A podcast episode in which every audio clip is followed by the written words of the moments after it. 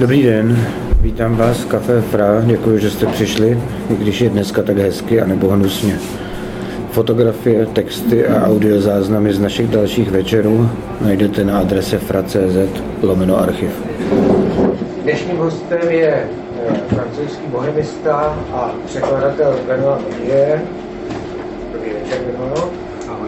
A budeme se eh, především věnovat jeho eh, překladu sbírky Podzimní motýly eh, Bohuslava Renka, který vyšel letos v česko-francouzském eh, vydání eh, ve Francii.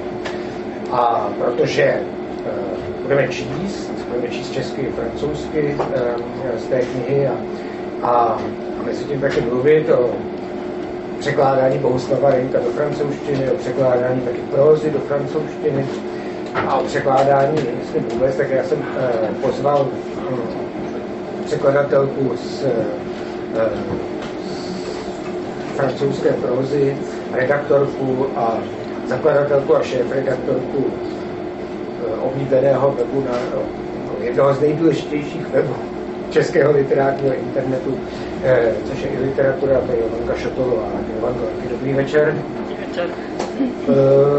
Já jsem už to chtěl vlastně předat Jovance. Jovanka říkala, že mám ještě něco říct, tak já řeknu jenom, že Benová je eh, francouz, který je v Čechách usazený už víc než 13 let a že kromě překládání Bohuslava Jenka se hodně věnuje překládání české prózy, Čapka, Haška až třeba pro Ajvaze a v posledních letech taky hodně překládání české poezie, Bohuslav Rejnek, Petr Král a taky jako nejsoučasnější vrstvy české poezie, třeba tam Víta Janoty, tak myslím, že na to taky uh, dojde řeč.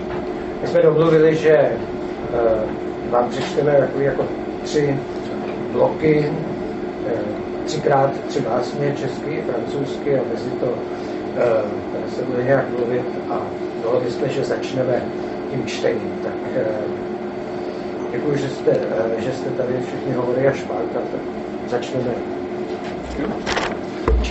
Budeme potřebovat mikrofon? Nebo... Já bych ho použil. Jo? Hmm, Tak určitě dobře slyším.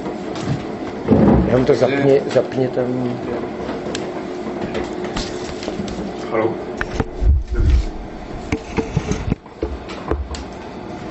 Masqué par les brumes, octobre retire sa toge de sang. Des vignes, des bois, un fleuve d'or pur, lentement descend. D'une paume à l'autre, octobre déverse les os et les nus. La lune, œil de biche, oiseaux et bourrasques, y scintille nus.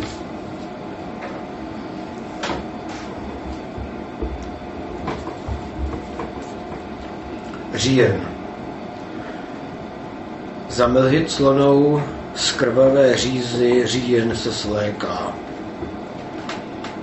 Hájů a hroznů vytéká rizí zlatá řeka. Přelévá říjen z dlaně do dlaně vody a mraky. V nich myhotá se luna, zrak laně, svichry a ptáky.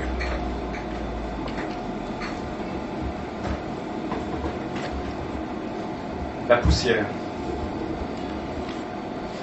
Sur l'échine des champs, la croix appelle au sacrifice. Oiseau nu du destin. S'envole, reste au sol. Déplumé, il lance dans l'ombre des augures incertaines. Il est seul, et nous seuls, dans la poussière de la croisée. Le chemin est dur, grise poussière, livre aux feuillets papillotants, chant de fatigue et de misère entonné par le vent. Humblement, la poussière des routes attend des ailes, des eaux, du vent, qui viendront disperser au loin ces collets de lumière. Le vent de cette poussière solaire qui ressuscite la lettre des éclairs afin que resplendisse le sortilège sur le testament des nuages.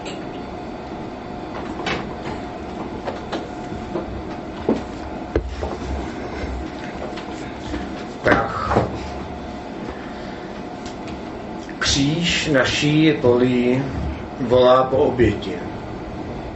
Osudu pták holí. Vzlétá, nezaletí. Od rán volá tmami nejistoty zvěsti. Sám jest. A my sami v prachu na rozcestí. Cesta tvrdá je, prach šedý. Kniha poletavých stran. Píseň únavy a bědy, již je vítr rozedrán. Pokorně prach silnic čeká na vláhu, neb na křídla. Na vítr, jenž do daleka věsí světel osidla. Vítr, který v slunci prachem k záření ze zakletí křísí blesků písmo plaché na oblaku závěti.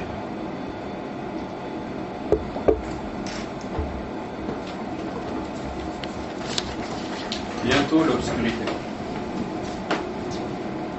Bientôt, l'obscurité viendra joindre les mains par-dessus le berceau vermillon de l'aurore. De sanglants coqs iront se poser sur les arbres et le gel forgera sa coupe aux assoiffés. La feuille de la lune brillera dans la nuit, tressaillant dans les branches au vent de la vision. Le prophète ira aux étoiles, racines d'or, le chant d'espoir issu de la branche du Gessé. La forêt, arche noire et dorée qui jette l'encre, fera signe aux errants, camp d'ombre, meule au champ. Le sarrau du berger se blottira au feu, tout près des flammes, tout près. Bouc aux cornes d'or, la chaleur du fagot invitant au combat, son compagnon émergera de l'ombre. Ils heurteront leurs cornes et les emmêleront, deux boucs d'or et de noir dressés dans la pénombre. Puis la flamme choira la cendre pâlira, ce seuil du purgatoire, ce blanc de la douleur dans l'œil, dans l'œil d'un ange annonciateur de réconfort.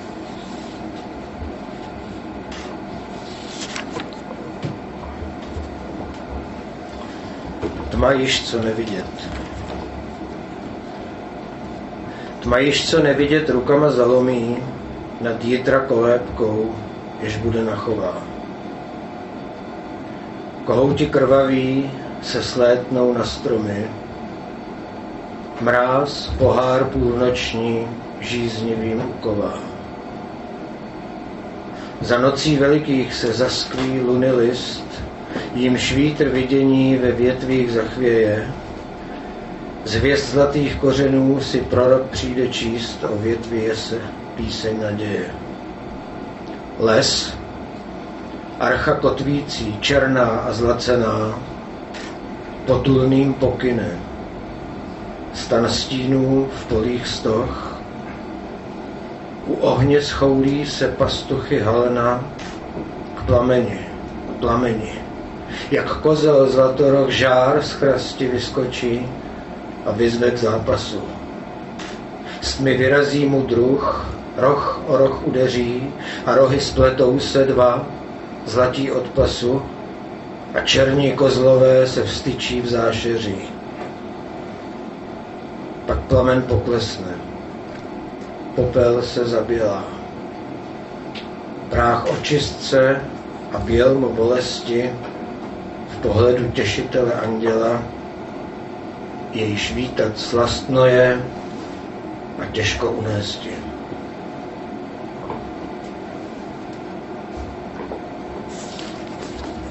Já vám oběma děkuji, je mi trochu líto přerušit tu poetickou chvíli.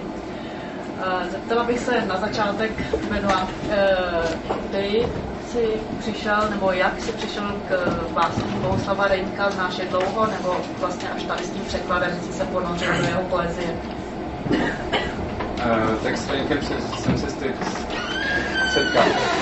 Tenkrát už, když jsem studoval bohemistiku na Sorboně, to už 15 let asi.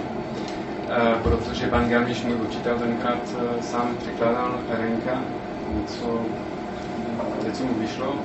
E, myslím, La Lune et le Givre a Ruby Chopin. Takže nám to prezentoval, jako taky nás, nás to učil. A je fakt, že mi připadá ta, ta poezie opravdu fascinující už tenkrát. I navzdory tomu je, je pravda, že zároveň ta katolická stránka možná nebyla tak blízká pro mě, ale zároveň ten expresionismus v tom uh, mě fascinoval, opravdu. Uh, takže já jsem to znal, ale nečetl jsem toho moc, jako tenkrát samozřejmě, protože bylo to během studia, tak jsem A pak jsem byl osloven francouzskou paní, která je paní Rozinu, kterou budeme teď prezentovat, která může za tu knihu, která vydává knihy překlady a knihy kolem Bohuslava Renka. A mě oslovila přes známě, abych jí nepomáhal překládat pár textů, titulky do filmu a různé věci. A postupně během několika let jsem mi předložil různé materiály, tak vznikla chuť skutečně něco z toho překládat. Já jsem začal číst jeho básně, jsem přeložil tři básně do jednoho filmu v podstatě. A oba dva jsme byli opravdu překvapení tím výsledkem a jsme si říkali, no tak co? Tak říká, tak no, tak pokračujte, vemte si sebrané spisy, ještě do, knihu vůbec to není. No, čtěte to a jestli vás to zajímá, jestli vás to bude bavit, tak můžete pokračovat. Třeba to ví. Takže jsem přečetl teda všechny jeho sbírky a já už pomalu odpovídám na druhou otázku, jak, jsem, jak došlo k tomu, že jsme vybrali tuhle sbírku zrovna protože eh, z těch sbírek, které jsou teda všichni nádherní, je to úžasná poezie, velice náročná, samozřejmě složitá. Ehm, mně přijde jako opravdu, je tam rovnováha, je tam všechno, co, se mě něj nejvíc líbí. Ty verše ještě nejsou tak eh, kratký a eh, arytmické, jako jsou úplně v tom v poslední sbírce. Zároveň ty tematiky jsou jako podzim a ty různé motivy nejsou, nejsou uh, tak, není tak tolik, tam tolik katolických nebo nábožních, pardon, nábožních zpěvů vyloženě, což eh, je pro mě taky blížší. A ty tematiky prostě se mi strašně líbí, takže proto jsem, jsem zvolil tu sbírku. A ty jsi předtím už nějakou poezii překládal, nebo to byl vlastně s první krok do překladu poezie? Tak já jsem, eh, když jsem si připoval otázky, já jsem si říkal, že jo, že to byl první, a pak jsem si uvědomil, že není, že jsem přeložil už jako nějakou poezii předtím. Za prvé, když jsem studoval, teda v rámci toho studia jsem si moc česky nenaučil, jsem se naučil tady v hospodách nejvíc, ale je fakt, že nás pan Skermiš seznámil s, pan, s českou literaturu hodně. A my jsme přeložili tenkrát v dílnách um, něco od Máchy a od Berbeny. Takže to byl jako první kontakt já si, já nevím, nejsem schopný posuzovat výsledek. Každopádně potom jsem měl příležitost pracovat na portálu české literatury Checklit a přeložil jsem v rámci toho hodně tenkrát současný básník, ale to už nějakých 12 let. Čili já si to opravdu málo pamatuju, navíc jsem začínal. A tak jsem přeložil básně Patrika Úředníka, což byla jako velice zajímavá zkušenost, protože část toho nechal tak, jak to bylo, ale do ničeho zasahoval a když zasahoval, tak to bylo opravdu průdivný zásah. to hodně jako změně, takže já bych to viděl i jako trošku spolupráce. Takže v podstatě nějakou zkušenost jsem měl, ale pro mě tato knižka byla jako opravdu zásadní a rozhodující, protože jsem si uvědomil, že to začalo hodně bavit a um, dělal jsem to úplně jinak než, než předtím. To nebyla zakázka, to jsem dělal, protože jsem to chtěl dělat. A symbolicky jsem si uvědomil, že, že všechno, co ty materiály jsem si složil mezi vlastními texty a ne mezi překlady. Takže ta část eh, kreativity, co to vyžaduje oproti proze, je obrovská. A zároveň proto je to mnohem zábavnější, než překlad proza, si myslím. Eh, ty jsi to teď trošku nakous, ty sám teda taky píšeš poezii. Eh, a tím pádem bych teda, eh, se, se jako nabízí otázka, dá se ta poezie vůbec překládat? Eh, myslíš si, že někdo jiný dokáže v té básni najít to, co ty jsi tam uložil, uložil, dokáže ji vůbec přečíst tak, aby ji mohl ještě překládat? A teď myslím uh, obecně, ne, ne, No, to jsem právě... Nebo jazyk. já nevím, ani jsem schopný odpovídat na... na obecní Nebo takhle, já bych to vzal jako ohledně Renka, já ještě já jsem nad tím přemýšlel a já jsem si uvědomil, že v podstatě je tam takzvaný proces redukce nebo interpretace, když ten překladatel to překládá většinu skálí. První v, tom, v té poezii je v podstatě nejednoznačnost a otevřenost semantická. Je tam víc interpretací možných a tak si ten překladatel bohužel musí to vybrat, jednu variantu. Což mimochodem například, když jsem překládal Ouřeníka, tak on mi psal, aha, takhle jsem to nemyslel, ale to je taky dobrý. Takže je to zajímavé, ale když potom ten překlad je, je psaný, tak ten výsledek v podstatě sám taky nese, pokud je dobrý samozřejmě, tak nese taky nějakou eh, mnoho smyslnost, dvojjazyčnost, teda dvojsmyslnost.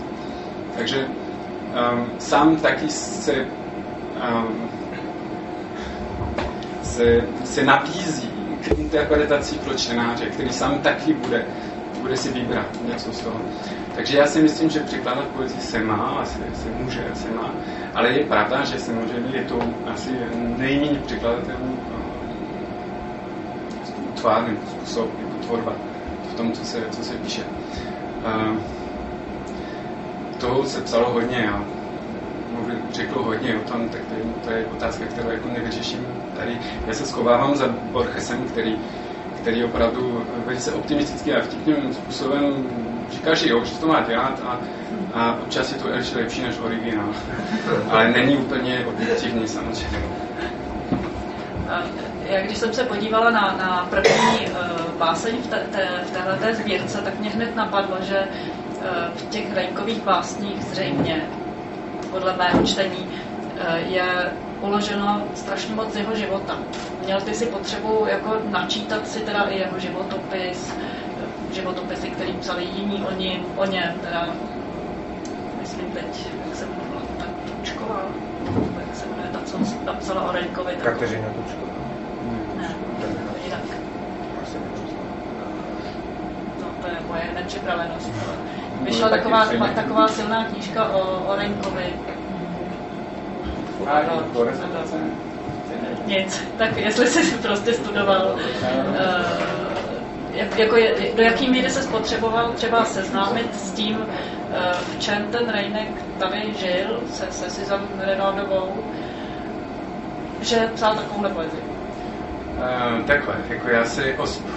to je taky otázka, kterou fakt nevyřeším dneska večer, ale jestli jako do jaké míry dílo se má číst jako je samostatně od, od životopisu. A já jsem teda zastánce jako to, aby si to rozlišilo jako teda úplně. Ale je fakt, že eh, jsem byl teda v té v v dřevěné buce, kde jsem tady psal, nebo jak bych tomu říkal, zřejmě jsem používal asi špatný slovo, nebo jak, prostě taková cabane de bois, prostě, kde a, a, a, jo, který si postavil, aby se izoloval do rodiny a aby tam tvořil. Uh, tam jsem taky cíl, jako, nebo tak jsem na Petrkově samozřejmě, jak všichni tady asi víte, tak eh, Renek žil v Petrkově a taky je důležité jako vidět. Ale myslím, že toho, co jsem četl, jako když jsem uh, předtím přeložil předchozí knížku, když jsem přeložil ty filmy, když jsem se o tom bavil, já jsem četl ještě další studie a myslím, že to bohatě stačí, abych věděl přesně, co zažil a v těch rocích, když tohle psal tak já, mám, já to mám víceméně jako si to představuji.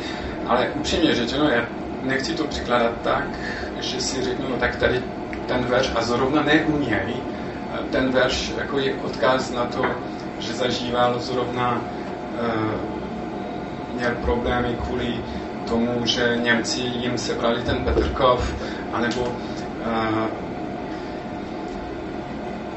taky jsem si začetl do Bible trošku, samozřejmě jsem musel nasákat trošku jako tu, tu velebnost a ty, ty tematiky, ale uh, taky jsem, uh, myslím, že prostě potom jsou verše a teď ty jako mluví sami u sebe. Tam je prostě hudba, která je potřeba jako udržovat, jako a ty obrazy. A pak je potřeba rozluštit ty verše samostatní, ale interpretace často nejsou, nejsou úplně jednoznačně.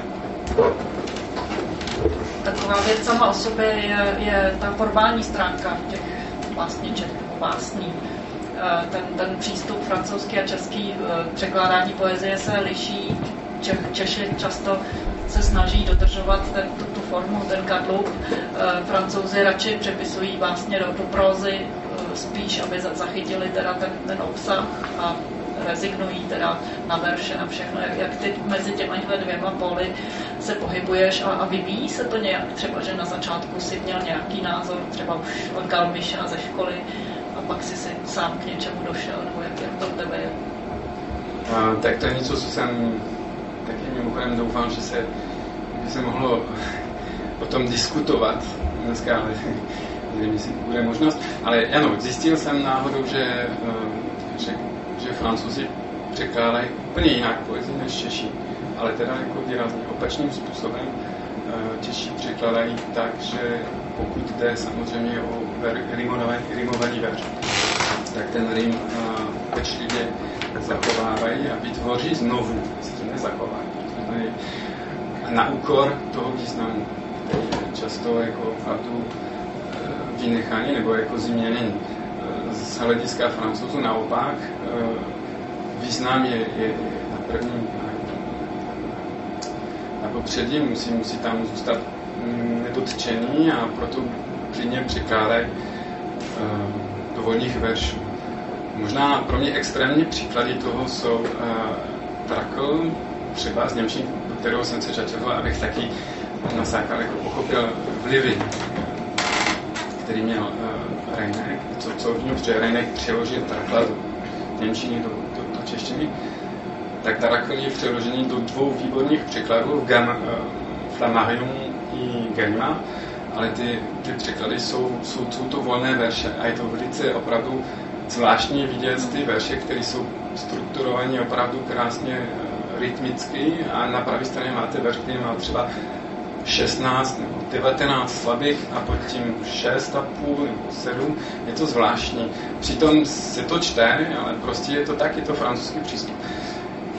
Já si myslím, že to je trošku zločin. Ale zároveň další, podobný zločin na druhé straně nezval, když překládá Rimbora. Možná nevím, jestli to musím rozebírat, ale taky prostě, aby se to rimovalo, tak klidně prostě mění metafory, které tam jsou, přidává věci, nebo figury stylistické a to se opravdu nemá.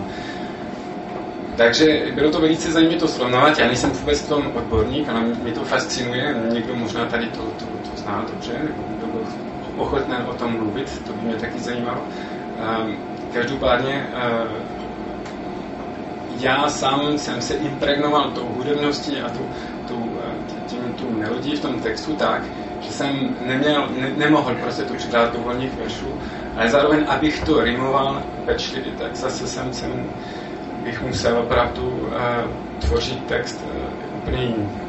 Takže můj způsob byl jako vyřešit to tak, že se to rimuje částečně, anebo jsou tam asonance a aliterace, které opravdu evokují ten, uh, ten rim.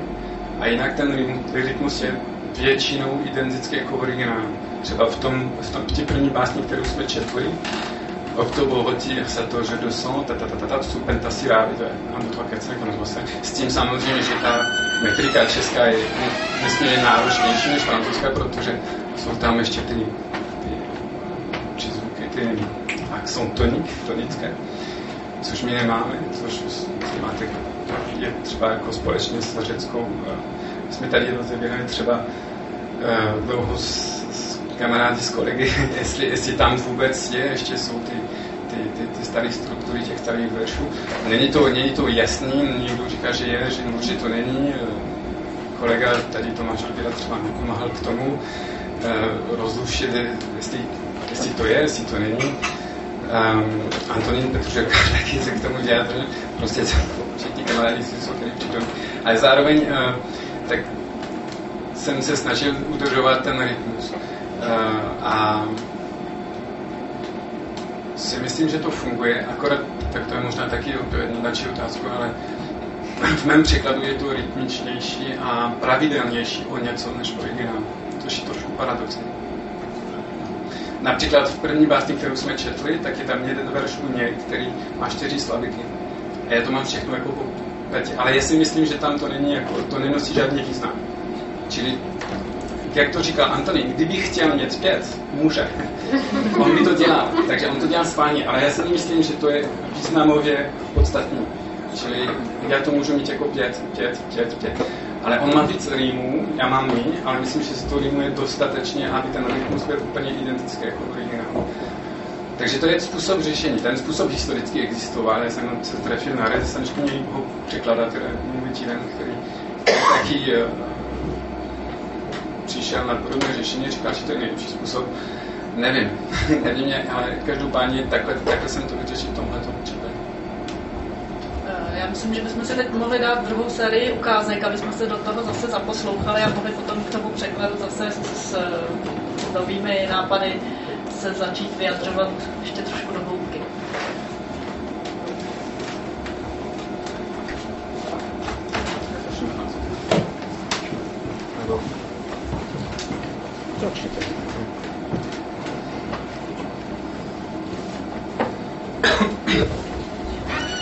chardons. Vision des chardons dans la nuit d'automne. Affamés et maigres, deux ou trois chardons s'en vont dans le vent, cognant, cognant de leur front contre le portail comme des mendiants. Prophète en haillons, le vent vous rejette. Prophète manchot, vous perdez la tête. Mais ils n'ont pas peur d'y laisser du sang. Vois donc, Seigneur, ces aiguilles épineuses marquer l'heure des étoiles sur l'horloge d'un nuage, hâter la gloire de ta venue, avant que ne tombe le vent d'une nuit, jusqu'à quand passer en lamentation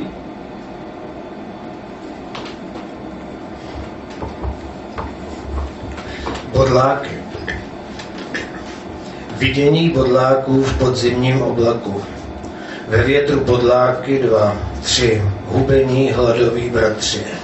Na brány tlukou čely, záhyby vejíti chtěli. Proroci odraní, vítry odhání, proroci bez rukou, čeli se dotlukou, hlavami do krve býti se nebojí, rafie trnité na mraku orloji vys, pane. Honí hodiny hvězd, uspíšit chtějí slávy tvé věst. Než víte večerní ustane v noci, prolkané.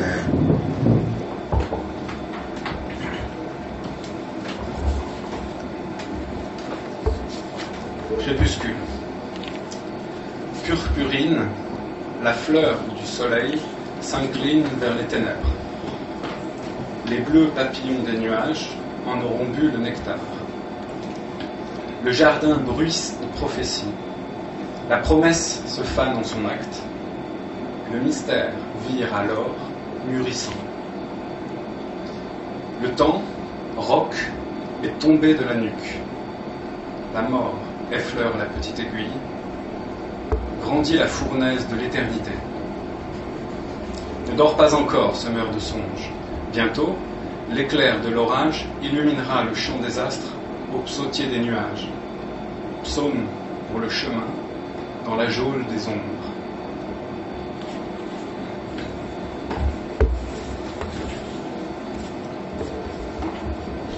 Soumrak. Květ slunce k tmám se nachýlí, nachoví. Nektar vypili oblaků modří motýly. Věždbami šumí zahrada, slib ve splnění uvadá, dozráním zlátne záhada. Čas, kámen, spadl ze šíje. Smrt dotýká se rafie, věčnosti výheň větší je. Dnes neusně, snům zadaři. Blesk bouře záhy rozzáří, hvězd píseň v mraku žaltáři, žal na cestu v tmy žaláři.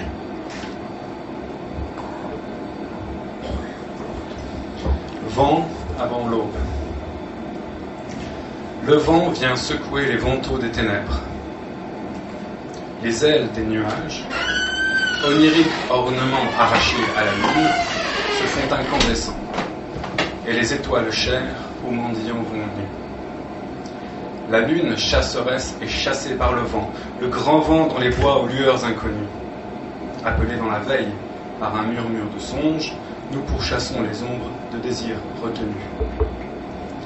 Voilà que le grand vent scrute par les fenêtres. Il entraîne la lune aux sources de la mort. Et nous nous épuisons en prescience de la voix. Nous sommes perdus dans le brouhaha du vent.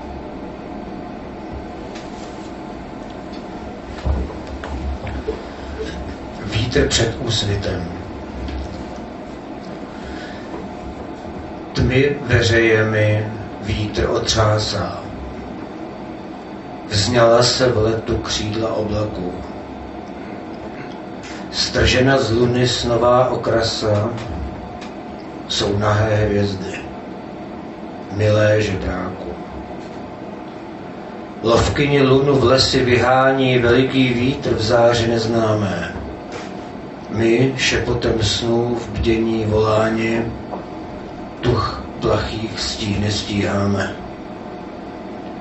Veliký vítr v okna dívá se, naklání lunu k smrti prameni, prahneme v procitání pohlase, v hukotech větru ztraceně.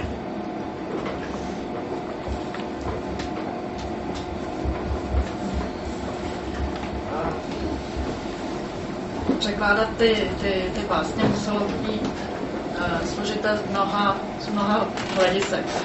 Uh, mě tam teď třeba zní ten žalář, žaltář, luna v luně, uh, ty, ty básničky se nesou v uh, aliterací, které jsou i v té češtině strašně jako slyšet. Mně to přijde, že hrozně často tam zní ty, jakoby on měl hrozně rád i všechny, tam, tam se hrozně, nevím, jestli to je můj výmysl, ale hrozně tam jako slyším strašně moc slov, které jsou na, na i. Jak se s tím letím dá teda vypořádat ve francouzštině? Tam taky slyšíme, že, že ty se o něco snažíš, ale jak při tom bojuješ? Je to spíš náhodný, že se ti to nějak složí, nebo, nebo prostě celý den sedíš a hledáš slovo na m, nebo jak, jak to prostě, jak, jak to prakticky probíhá? Tak asi všelijak. No. Uh, občas jako spadný nápad nebo řešení přijde jako hned prostě, a nebo občas člověk musí s tím bojovat a sedět a prostě přemýšlet a vědět, ví, že to nejde, ale stejně jako když přijáš prozu, jako ostatně.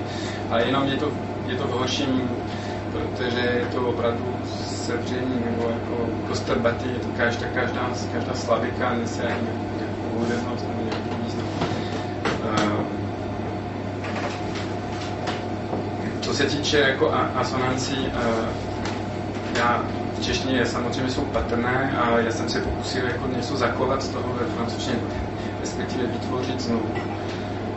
Například ty si dá například Lovkyní lunu lesy vyhání. On má občas jako verš, kde je šestkrát stejná, stejná sou, souhlaska. Což je neuvěřitelný, ale je to pořád ještě hezký, není to to pořád ještě prostě krásně to prostě funguje. To si myslím já. je něco básnici Češi, kteří jsou čeští, kteří, kteří se tady tomu by tomu říkali. Uh, například ve francouzštině jsem to jako, jsem se snažil to napodobovat tím třeba la lune chassovesse et chassé par le uh, což jako opakují jednak jako ty, to, to, to, je na, to jsou jiný slova, ale taky si hraju s tím, že se vrací ten význam. Uh, takže jsem se snažil vytvořit něco, ale já jsem nechtěl znásilňovat ten text, to znamená vnuceně za každou cenu prostě, aby prostě pokud to plyne, tak pokud to funguje, tak, tak fajn, ale jinak proto se to nerimuje. A tady dokonce s tím vítrem před usvítem ten verš je opravdu, to je jeden z případů, když mám uh, Alexandrinu, který jsou velice pompézní, francouzštině strašně jako těžkopádný verš a zároveň může fungovat. Hezký ještě pořád. Dnes myslím, že jenom Herbert používá, ale nikdo neví, jestli to je z recese, nebo to myslí vážně. Ale to už je 100 let, 200 let, je to klasický, klasická francouzština, postresanční.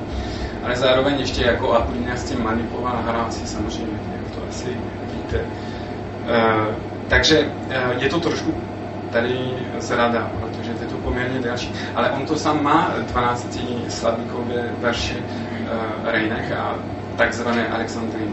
Čili jako na některých místech je to, myslím, jako v pořádku. Um, Samozřejmě ta hudebnost, nebo pak je něco jako genius loci češtiny, což mě od začátku fascinuje, když na tom pracuji 15 let.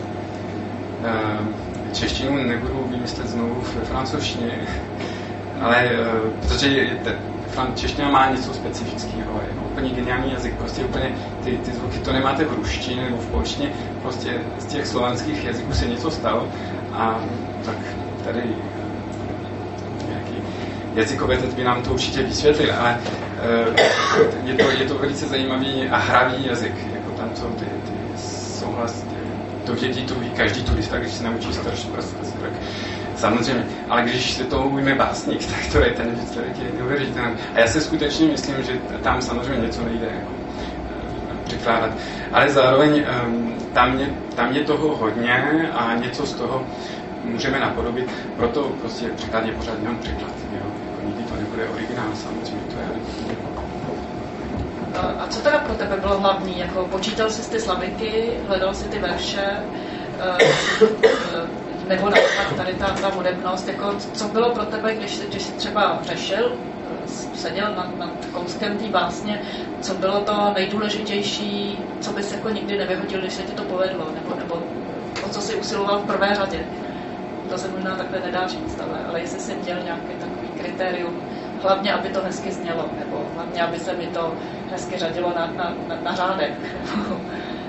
um, tak teď nevím, um, vím, že verš je správný, když je správný a vím, že není, ale to pak už jako nějaký bod.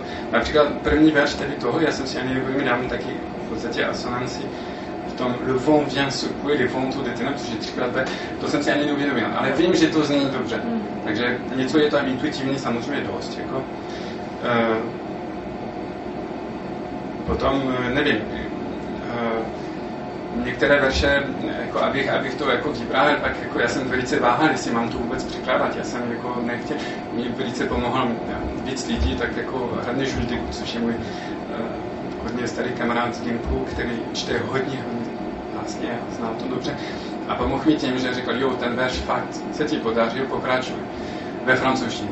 Tak bez toho to bych, bych asi, protože já jsem říkal ty nakladatelce, že nevím, že jestli, jestli to se dá, jestli to má cenu, a ona taky si nebyla úplně jistá, ale když jsme to potom probírali, tak eh, a spolu jsme se hráli s tím kamarádem s, s tou jednou básní. A ta je mimochodem jako trošku jiná než ty ostatní, protože uh, není tak melodická a rytmická. Uh, a, ale u některých veršů je to teda, to byl neuvěřitelný boj pochopit ten význam, eh, já jsem zjistil, že mnoho Čechů jako sami nevědí. To mě pomohl Antonín Petruževka a hodně my jsme se tím upiva třeba večera jsme se snažili pochopit to, co tom, to, protože občas ten, ten třeba uh, já jsem měl příklady, samozřejmě nebudu vás s tím otrávovat, prostě verše, které vyloženě jsou významově složitý. Ten syntax, on má, uh, Reinek třeba jako v těchto sbírce a on jeden přístup často obrácí um, černí jméno, anebo podstatní jméno. On to obrací, což je velice um, manieristický trošku v češtině mi přijde. Ale funguje to. A on má zvyky a občas je to tak kostorbatý, že opravdu pochopit, co je podstatní jméno, kde je ten pád a tak to fakt nejde rozluštit. To velice zajímavé. Takže uh, nevím, neumím odpovídat jako úplně přesně na, na tu otázku, ale uh, vím, že když plyne ten verš a když ty obrazy sedí a tam, tam je to víceméně jako rytmicky, tak mi to přijde hezky. To, to Eh, bylo pro tebe nějak svazující to, že jsi asi od začátku věděl, že ta sbírka bude bilingní, že teda si každý bude moct porovnávat francouzštinu a češtinu, nebo, nebo to naopak byla pomoc, že, že jsi říkal třeba, no tady to nezvládnu, ale teď on se může podívat, jak je to francouzsky, eh, jak je to česky. To jsem neřešil. Jako nějak jsem si ani neuvědomil, že to bude dvojjazyčný a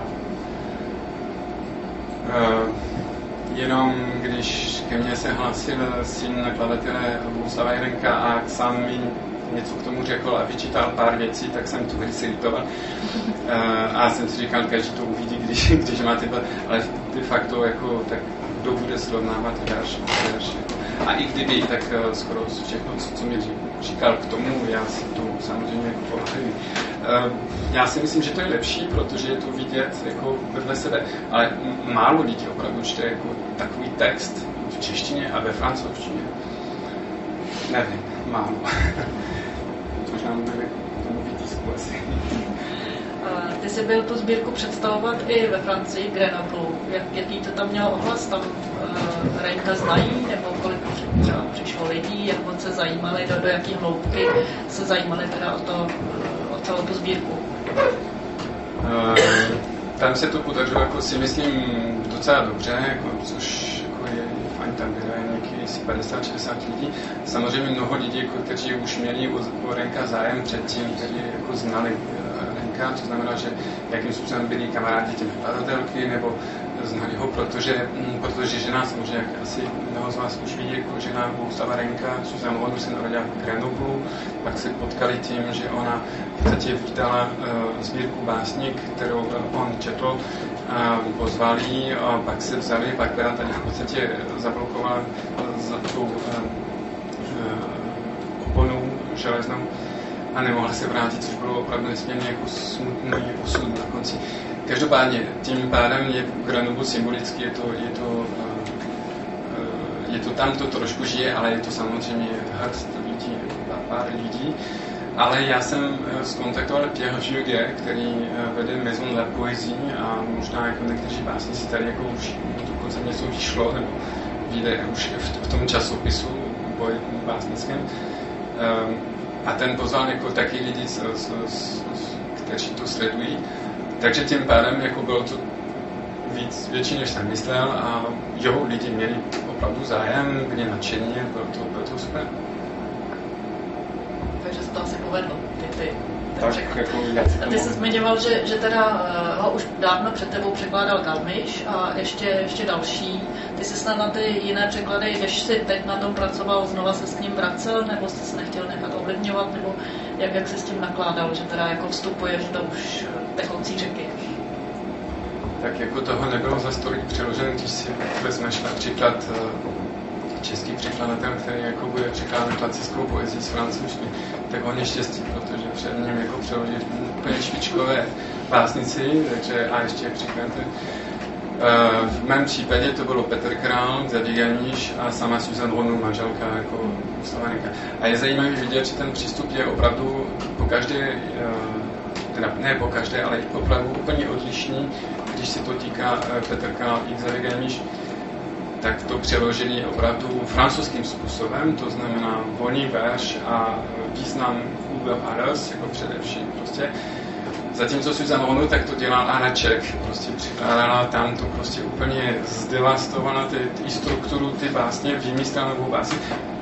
Z mého hlediska to není podaření, že mu úplně, úplně řeču, já, já, já nemůžu, já si myslím, že to takhle se nejde, ale určitě může to být, není špatný přístup špatný příklad neexistuje, to je jenom jak pro koho.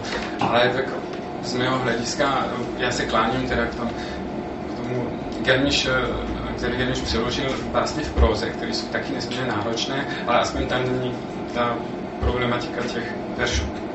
Takže v tomhle smyslu aspoň.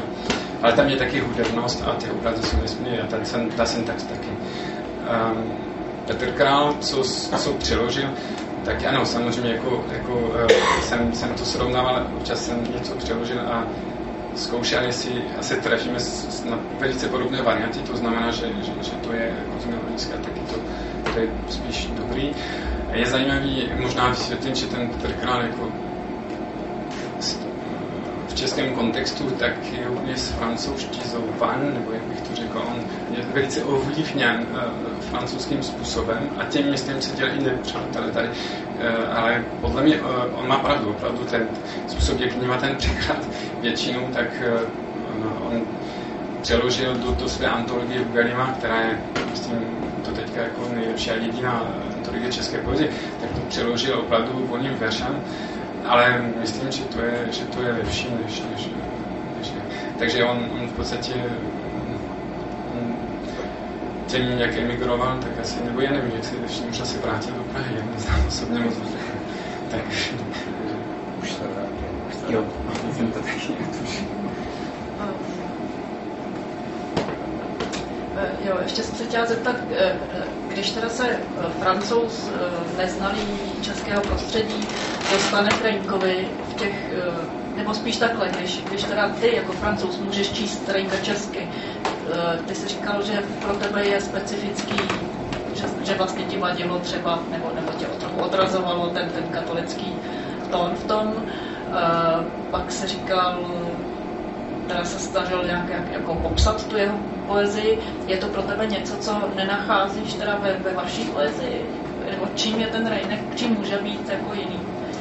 To nevím, jestli v tom překladu jde všechno přenést, možná jenom ta tematika, ale, ale teda jako... Já myslím, že to, to, to, to gro tam se podaří jako přenést.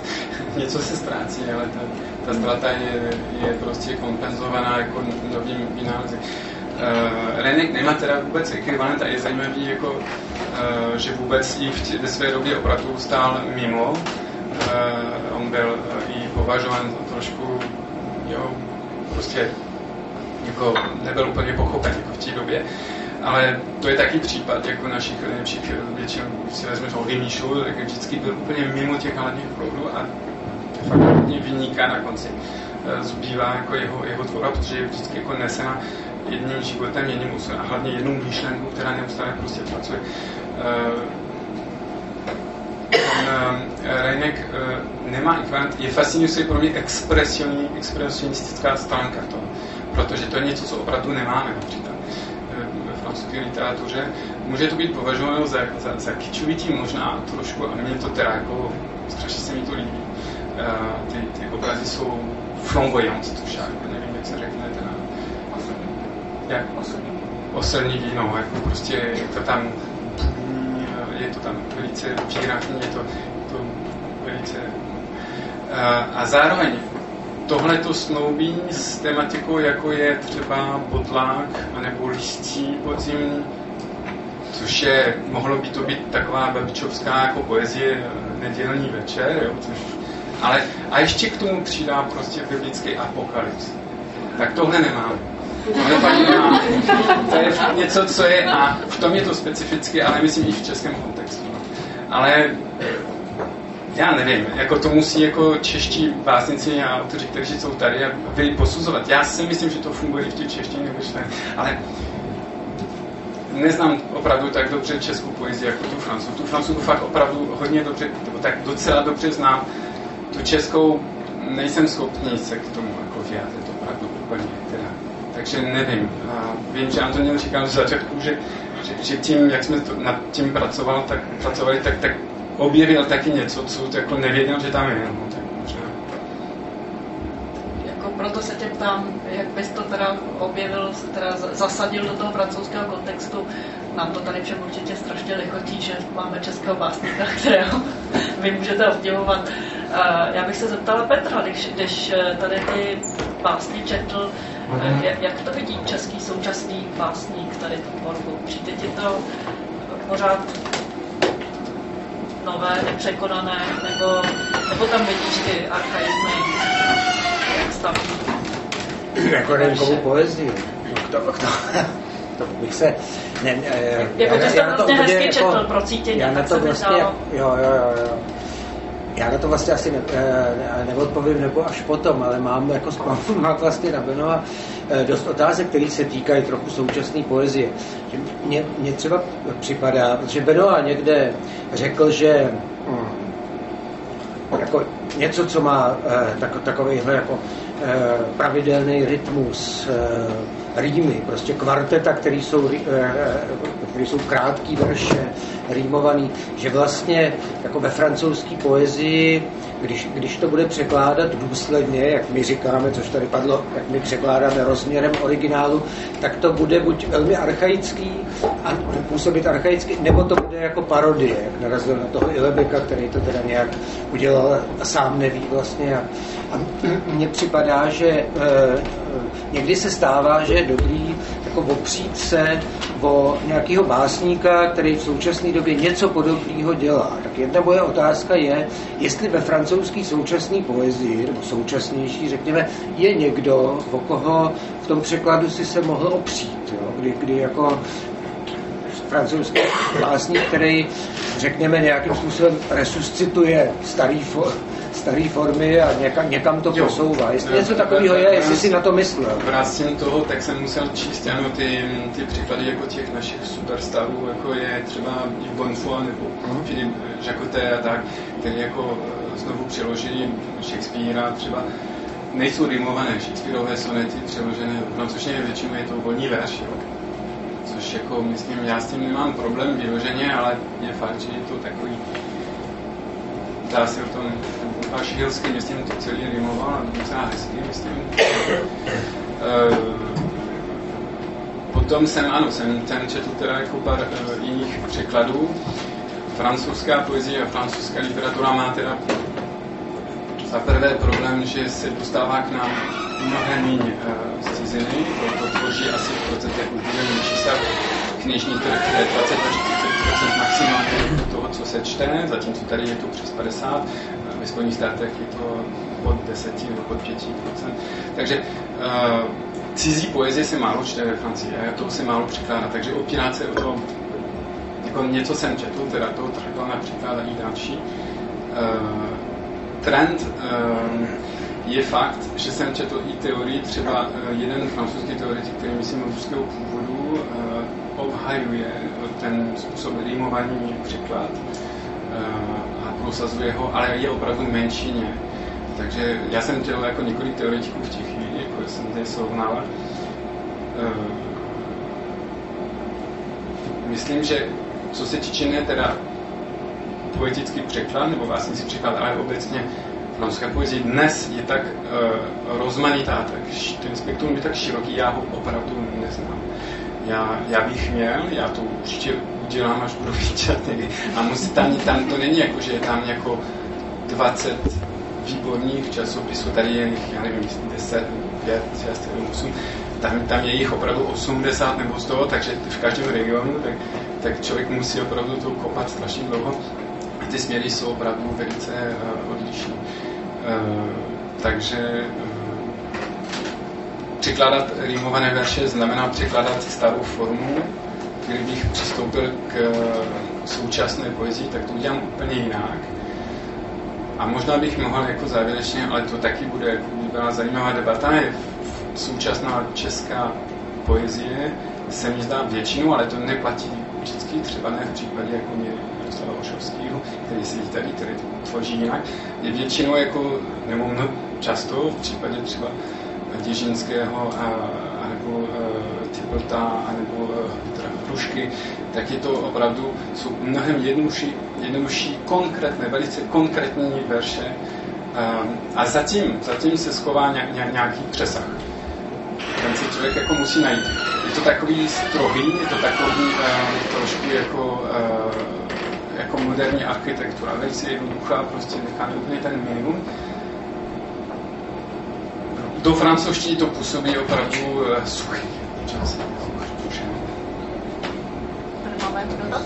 Já bych jenom řekl nějakou poznámku k tomu, jak eh, česká poezie nebo francouzská poezie současná nebo minulá, nebo jak se můžou porovnat, nebo co se může využít mně připadá, že eh, třeba česká poezie a současná česká poezie, že je naprostý balast.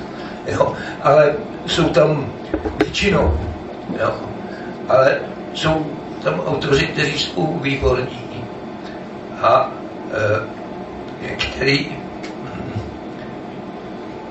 kteří možná mají nějaká specifika česká, třeba jazyk, ale Eh, jsou to osobnosti, které jdou srovnat třeba s nějakým eh, polským umělcem nebo, nebo americkým umělcem nebo eh, bulharským umělcem. No, je individuum, je to osobnost. Navíc není jenom básník, ale je to výtvarník. A to jsem měl velký zážitky právě, když Bernhard se měla to ptal, já jsem uviděl, já jsem se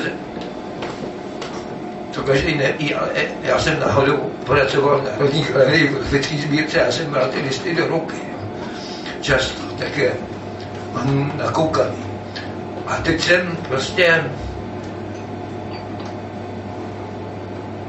měl Beno a to by vysvětlit nějaký detail v té básni a já jsem tu báseň a zatím byly ty grafické listy, ono se mi to prolulo. A, a vlastně třeba ta jazyková stránka věci je jenom jedna složka té poezie, nebo je taková divná, nápadná a je taková, jako že překáží trochu. A, ale zatím jsou uh, úplně nekostrbatý, úplně, úplně prostě jenom viděný obrazy těch no, nočních a eh, který jsou, ne, to, to není otázka české poezie. Jo. To je otázka prostě toho, že ten člověk vidí svět a, a žije v něm a vidí tu dynamiku, která teče ty mraky potom neby pohybují stejně jako někde v Turecku. Jo? Takže to je jenom k tomu, k tomu srovnávání. A teda, já jsem připadá úplně geniální, že tady dneska nezaznělo slovo spiritualita. Jo? Jestli znáte toho německého ministra propagandy Goebbelse, tak on parafrázu měl takovou větu, když slyš slovo spiritualita, tak sám po revolveru. Já bych, čili to se to obešlo, nejde, se obešel bez slova spiritualita, a to je báječný. A ještě mě, ještě mě teda, já vám bohužel neřeknu, ne, ne, neřeknu ty, ty efekty týkající se toho výtvarního výtvarného vidění v těch básních. Třeba to zlato nebo tak jo. Nebo neřeknu vám, eh, že ta poslední báseň že se přitom vybavila Hermon Lily a takový básník, který prostě taky píše prostě o večeru nebo noci a o větru a o krajině. Uh, úplně stejný, úplně stejný téma, úplně stejný prožitek, který nevím, jestli český nebo není. A, ale uh, to jsem chtěl říct o tom výtvorným. Jo, uh, tady třeba i to o tom překládání. Uh, já nevím, že přemýšlel se teď, jsem to slyšel, jestli se může, jestli jeden výtvarník může udělat jedno téma, třeba v pastelu, anebo to může potom udělat jako dřevoryt. Jo, představte si jedno téma. Jo, tak tohle mi připadají ty překlady. Jo, jsem se zamyslela. Jo. Jako odpověď já, já to rozhodně odpovídat nebudu. tak je to otevřená debata. Tak každopádně ano, spiritualita a uh, mystika. Uh, například, jako, o tom by se dalo jako i mluvit. Uh, uh, pro mě jako uh, ta katolická uh, takový aspekt byl možná jako byla překážka z začátku. Jsem si říkal, že já sám jsem ateista, jsem opravdu nevěřící úplně. A jestli pak vůbec smím a můžu překládat z katolického básníka. Byl to problém, měl jsem dílemu jako několik měsíců. A pak jsem si uvědomil, že můj dobější autor skoro jako Sandras nebo Apollinaire byli taky katolici. Tak pak už jako je to mystik. A jako mystika prostě, eh, a ten mysticismus kterému jsem taky citlivý, jako ostatně, eh, prostě ani to, aniž by to šlo jako přes, přes tu Bibli, tak si myslím, že to je něco, co, co v podstatě překračuje, nebo překročí, nebo prostě vybourá ty hranice, jako to není něco jako úplně uh, tak. Tak děkuju. Ty jsi měl těm, eh, k celé té sbírce vlastně máš takový scénář, kde si ke každý té básně píšeš nějaký takový poznámky, uh, co všechno tam je v ní asi obsažený. Uh, nepřemýšlel, ne, nelákalo tě třeba napsat i mm, doslov k knížce nebo, nebo nějaký víc jako vysvětlovat? Jo, já jsem to začal dělat pro sebe a já jsem přemýšlel, ale pak jsem si říkal, jestli vůbec taky jsem fundovaný, abych eh, psal a rozebíral vědecký nebo tak jako aspoň minimálně jako odborní renka. Ale nakladatelka nechtěla, což mi přijde jako nesmírně hezký. Chtěla jenom překladatelskou poznámku a velice stručnou, jako ta asi jako hranici čtyři stránky. A od ní jsem to bral jako opravdu, že, že, to, je, že to dává smysl. Ten text se sám um, sám o sebou, sám o sebe stačí. Takže, ehm, takže ne. A jak jsem říkal, já jsem patral, přemýšlel, já jsem samozřejmě rozebíral ty básně, ale že bych je vědecky rozebíral, tak nevím, jestli jsem schopný.